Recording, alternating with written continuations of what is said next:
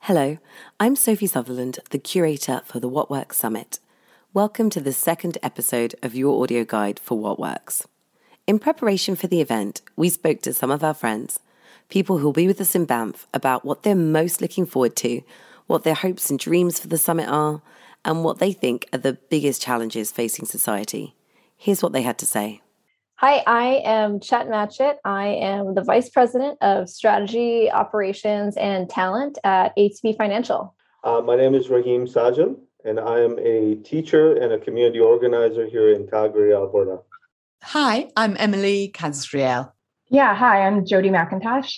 I am with Deloitte and I'm currently serving as Chief of Staff for our global government and public services leader, Debbie Sales, and reside in Vancouver, Canada. Hi, I'm Jaime Garcia. I'm the Regional Director of Social Progress Index here in Latin America at INCAE Business School. And also, I am advisor at global level for the methodological deployment of the Social Progress Index with Social Progress Imperative.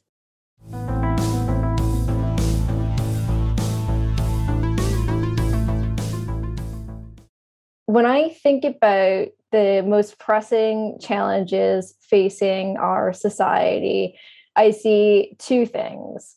One, it would seem as though, from a societal perspective, we have gotten really, really absorbed with thinking in short term cycles versus long term cycles. And then the second one, on an individual basis, I would say that it would seem that we have started to shift towards a society where people only care about challenges if they're directly impacted today by them.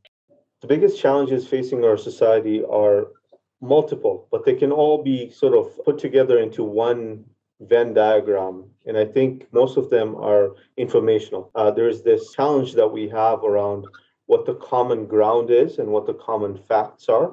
I, I think we're in an informational sort of complexity component right now that is affecting a whole host of other issues. All of it is uh, around notions of power who has it, who, who doesn't, and how is that power informed. And so, if we can figure out an alignment where people care about the same things and or have the same fact pattern, we could perhaps have a little bit more positive momentum. But at this point, we're arguing with each other as to what's happening.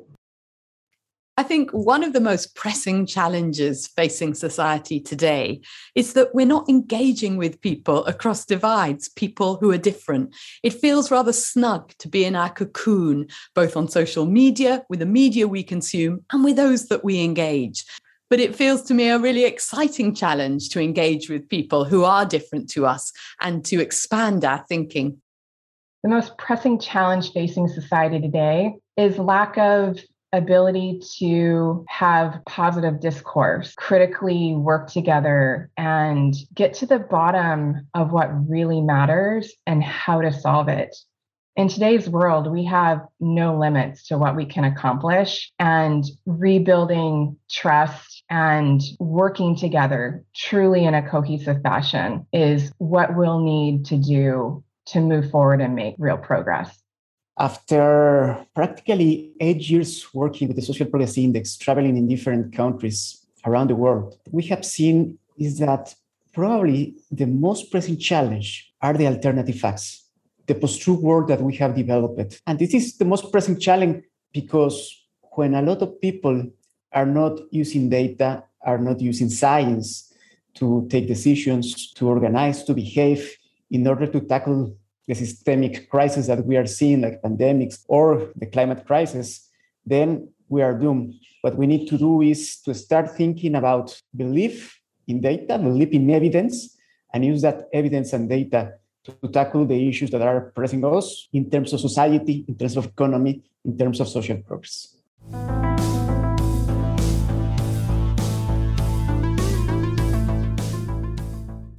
The thing that I'm most excited for, so really short story. So in 2019, I had the opportunity to go to the What Works conference in Iceland with a colleague. And to say it frankly, we were incredibly, incredibly inspired. So much so that we brought, brought back those learnings and connections and inspirations back to Alberta, Canada, and built a greater good strategy around the SPI index for Alberta and for ATB. And so now I'm excited, one, for us at ATB to share how we've been leveraging the index in new and creative ways to solve some of the biggest challenges in Alberta. And I'm also excited for other people attending the conference, perhaps for the first time, to leave with the same amount of energy and inspiration that I left the conference in 2019 with. The things I'm looking forward to during this What Work Summit are really the chance to meet people in person and to understand what the different voices uh, that represent different parts of this world, what they care about. What are the pressing issues that different parts of this world are facing? And the leaders who are going to be convening in this What Work Summit are represent some of the cutting edge sort of thinkers and doers in each part of the world as well. And so to have them here in Calgary and to meet them in person and to engage with them about some of these issues that are multidisciplinary in nature is going to be probably one of the most mind blowing things for me during this COVID period along the way. Having been to a number of conferences from SPI in Iceland, I found the mix of global thinkers and doers to be so stimulating. And I'm also excited to be in a beautiful space of mountains and air and fresh atmosphere to breathe and fresh ideas to imbibe. At What Works Summit, I'm most looking forward to that in person connection and idea shaking. There's something about feeling the energy in a room again uh, with these leaders around the globe that really excites me. I'm also really looking forward to learning what others have done and how we can collectively leverage and evolve those action oriented items in other locales. Works Summit every year are a huge gathering of innovators, of people that matters about people, uh, of organizations that also are aligned with sustainability, with social progress, with inclusiveness. And I'm looking to connect with them to see what social progress means in, in other countries and how other partners around the world are using SPI to tackle these challenges that we are facing in every country around the world.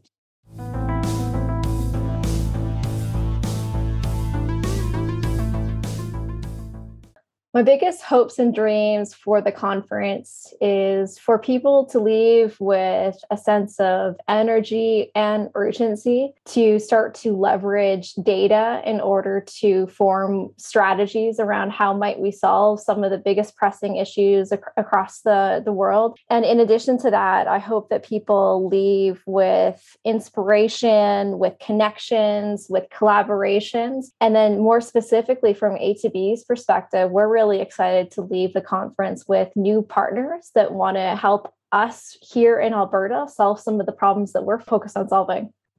Whenever people meet together, one can imagine that relationships will be formed as a result of convening. Uh, during this What Work Summit, I think one of the biggest hopes I have is that relationships will form that will endure for years to come because there's a lot of work ahead. The world was as simple as it was ever going to get yesterday and today. And tomorrow is going to become even more complex. And the path to solving some of those issues uh, relies on people having strong bonds with each other.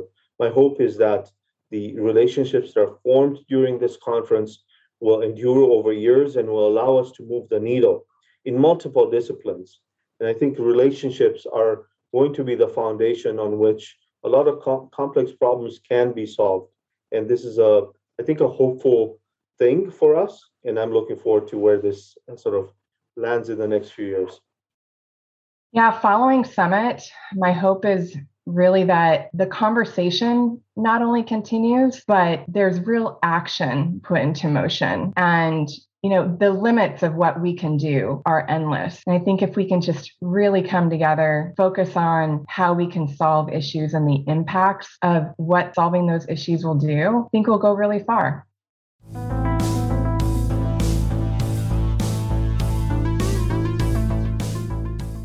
I hope that people at the summit will find that my session is engaging, is useful, and is also fun because it's a very interactive session where people will have the opportunity to pick up some tips about a deep listening approach and have the opportunity to practice with strangers and talk about something meaningful and also fun and go away with a skill that they will be able to use in their lives, in their work lives, and even perhaps with their families. In, in the summit, I will be leading a workshop with Frank and Justin, which are my colleagues in the Partnership and Insights uh, group of Social Progress Imperative. And in this workshop, what we are going to see is the work that we have been developing since the last eight years in Social Progress Imperative. We have developed some tools for tourism, for coffee growers, for cities, uh, even for technological change. So, what we are going to present are all these tools, how other partners in Latin America, specifically in terms of my work, are using the Social Progress Index, and how we have developed a data driven tool that can align different actors in order to tackle challenges like climate, like sustainable production, even to tackle the challenges of the fourth industrial revolution. So we are going to see some clear examples and case studies of what is the value of social progress index when you apply it in the real world.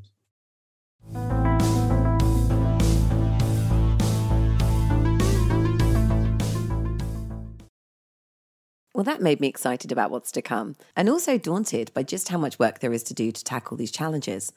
But as Michael said in episode one, we are relentless optimists. And we know that as individuals, each person's making an impact and making change happen.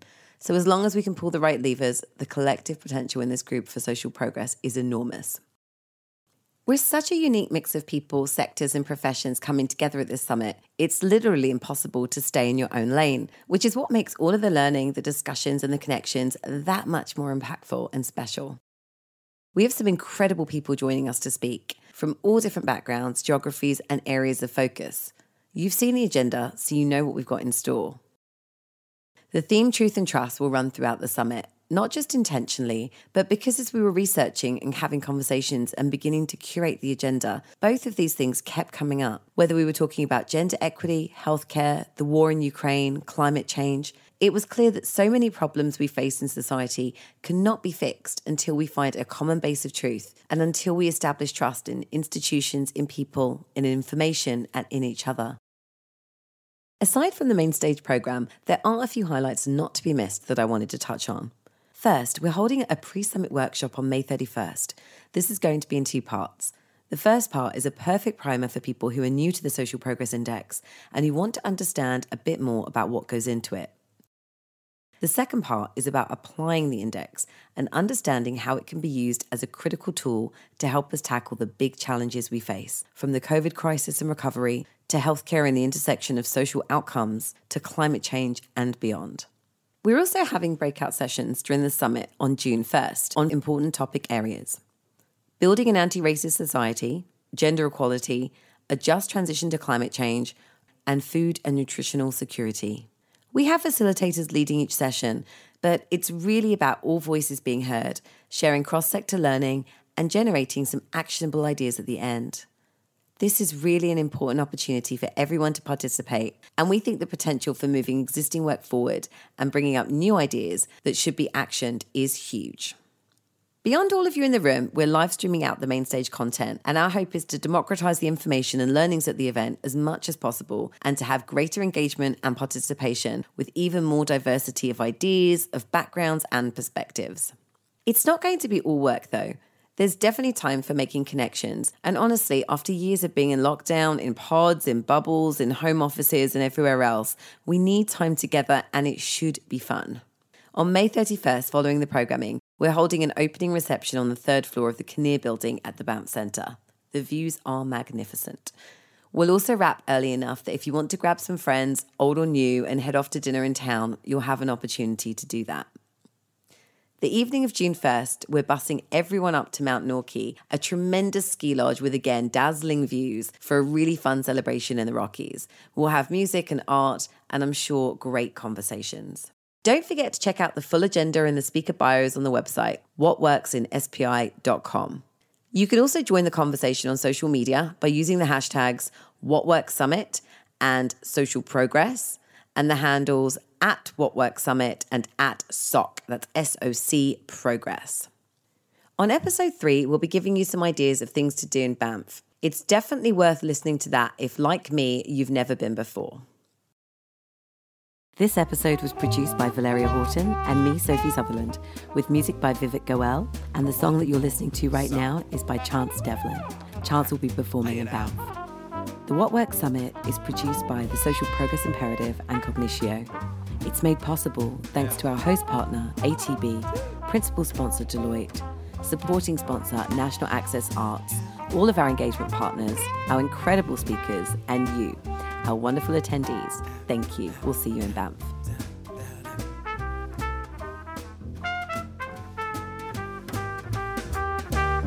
I'm so sad to say it's over, and I hear you want one more. If you swear to me you will sing out strong, I will play just one more song. So now this is our last song. And I say to you so, so long.